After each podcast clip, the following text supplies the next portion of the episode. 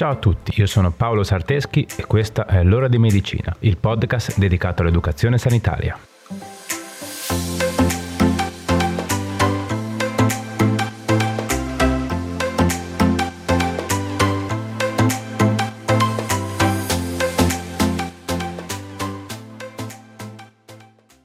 Ciao a tutti e bentornati.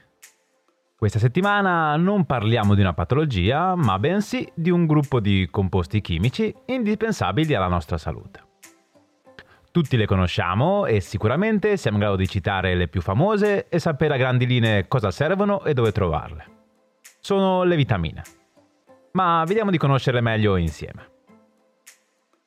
Le vitamine sono sostanze indispensabili alla vita. Sono un gruppo molto eterogeneo di sostanze chimiche che rientrano nella categoria dei micronutrienti. Sono infatti normalmente necessarie in minime quantità per soddisfare i fabbisogni dell'organismo.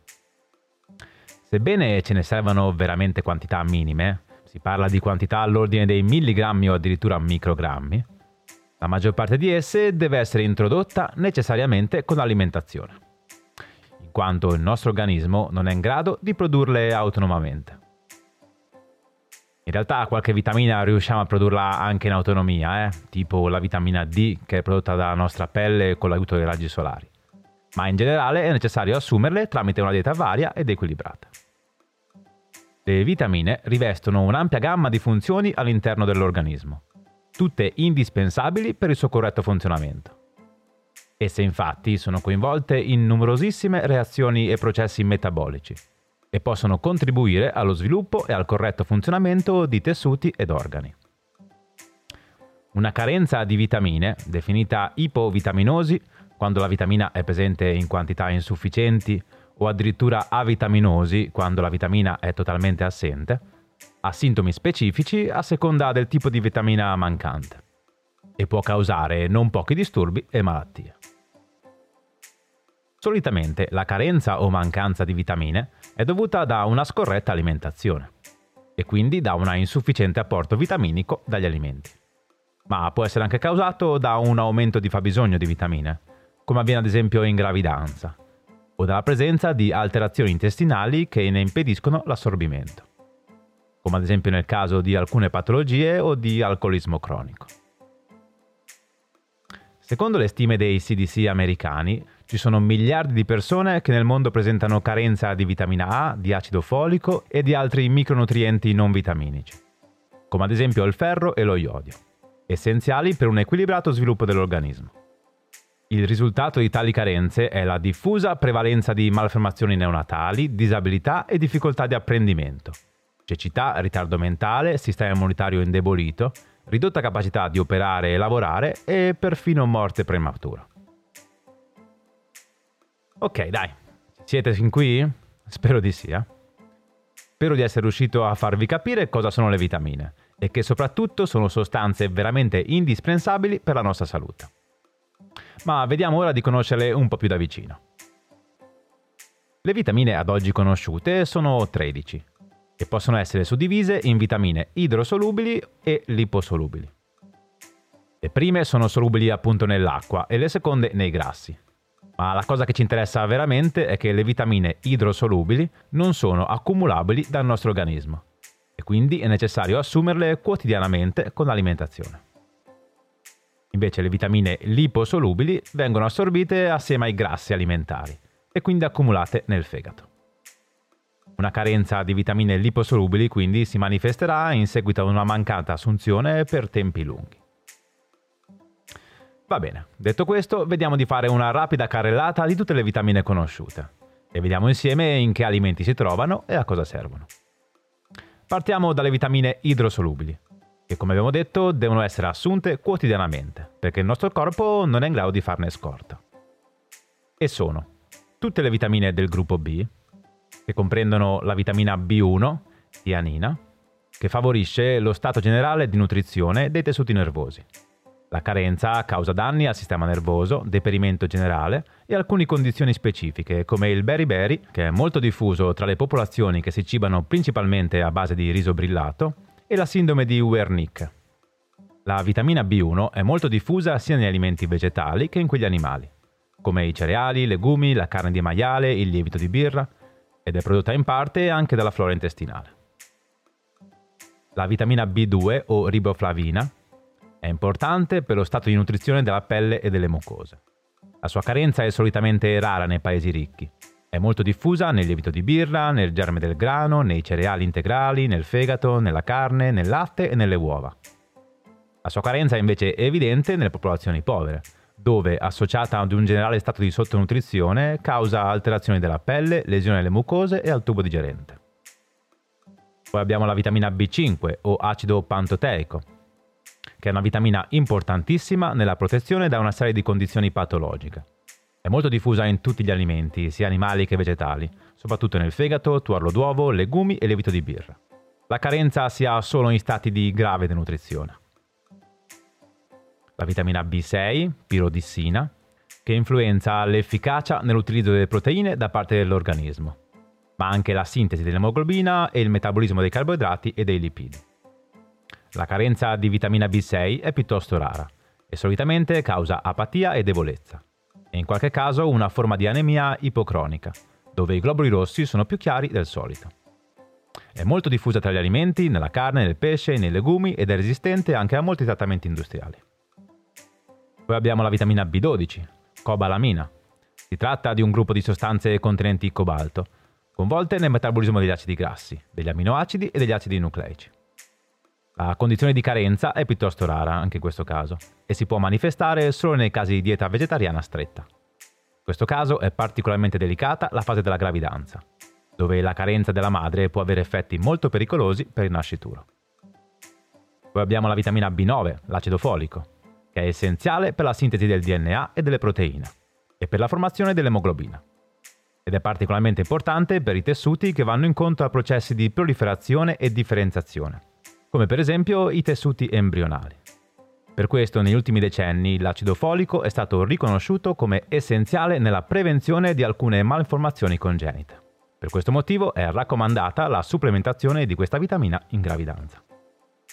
Poi abbiamo la vitamina C, l'acido ascorbico. Le funzioni principali della vitamina C gravitano attorno alla riparazione dei tessuti corporei, alla produzione di alcuni neurotrasmettitori, al funzionamento di numerosi enzimi, alla funzione immunitaria e a quella antiossidante.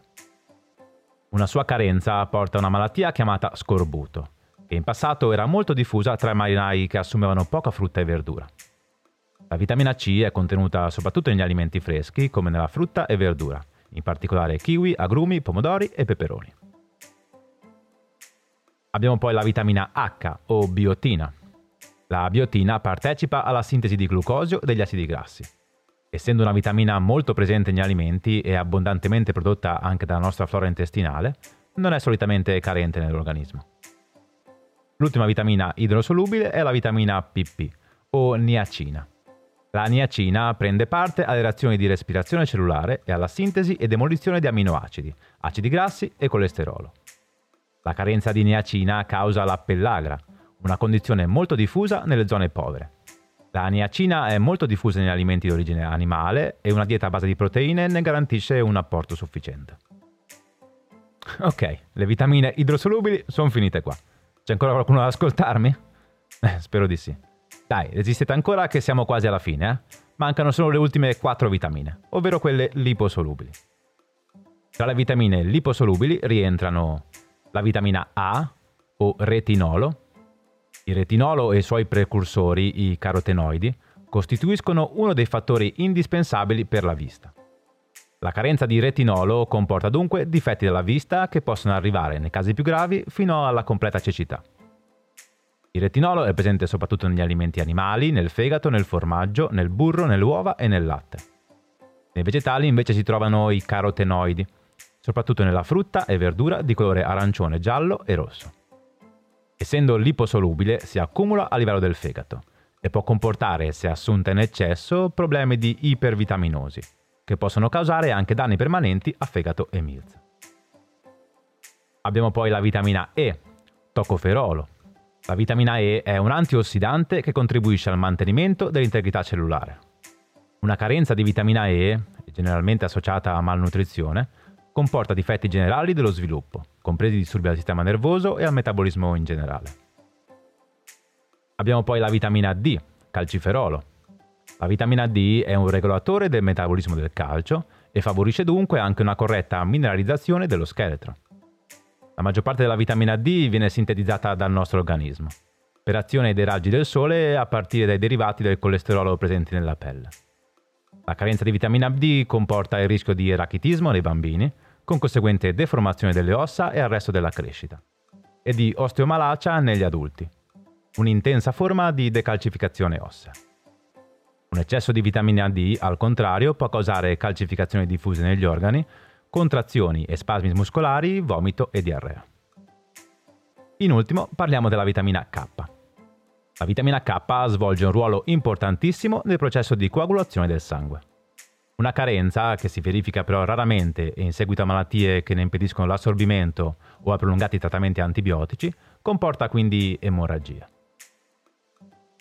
Ok, bene, la sfilza di tutte le vitamine a grandine l'abbiamo fatta, eh? Spero di non avervi annoiato troppo, però come avete visto sono molto eterogenee tra loro ed ognuna è fondamentale per mantenere qualche processo fisiologico. È per questo che devono essere presenti tutte nella giusta quantità nella nostra dieta. Va bene, dai, ma direi che con la teoria la lasciamo anche qua, eh? Partiamo subito con qualche consiglio pratico, ok? Pronti? Dai, andiamo.